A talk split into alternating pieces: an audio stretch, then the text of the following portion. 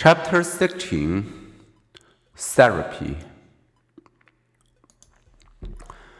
Kay Redfield Jamison, an award winning clinical psychologist and world expert on the emotional extremes of bipolar disorder, knows her subject firsthand. For as long as I can remember, she recalled in Unquiet Mind, I was frightening, although often wonderfully beholden to moods, intensely emotional as a child, mercurial as a young girl, first severely depressed as an adolescent, and then unrelentingly caught up in the cycles of manic depressive illness. By the time I began my professional life, I became, both by necessity and intellectual inclination, a student of moods.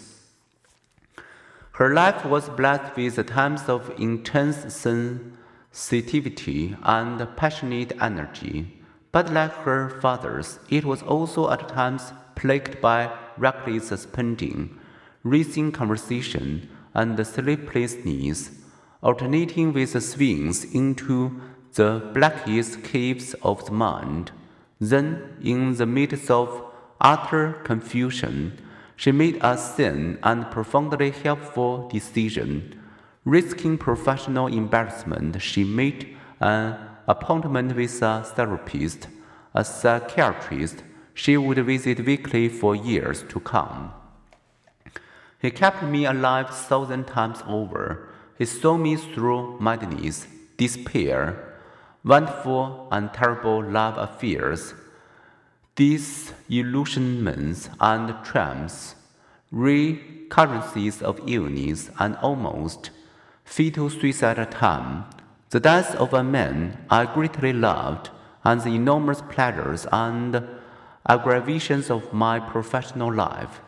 He was very tough, as well as very kind, and even though he understood more than anyone how much I felt I was losing in energy, vivacity, and originality, by taking medication, he never was seduced into losing sight of the overall perspective of how costly damaging and life threatening my illness was, although I went to him to be treated for an illness, he told me the total beholdeness of brain to mind and mind to brain.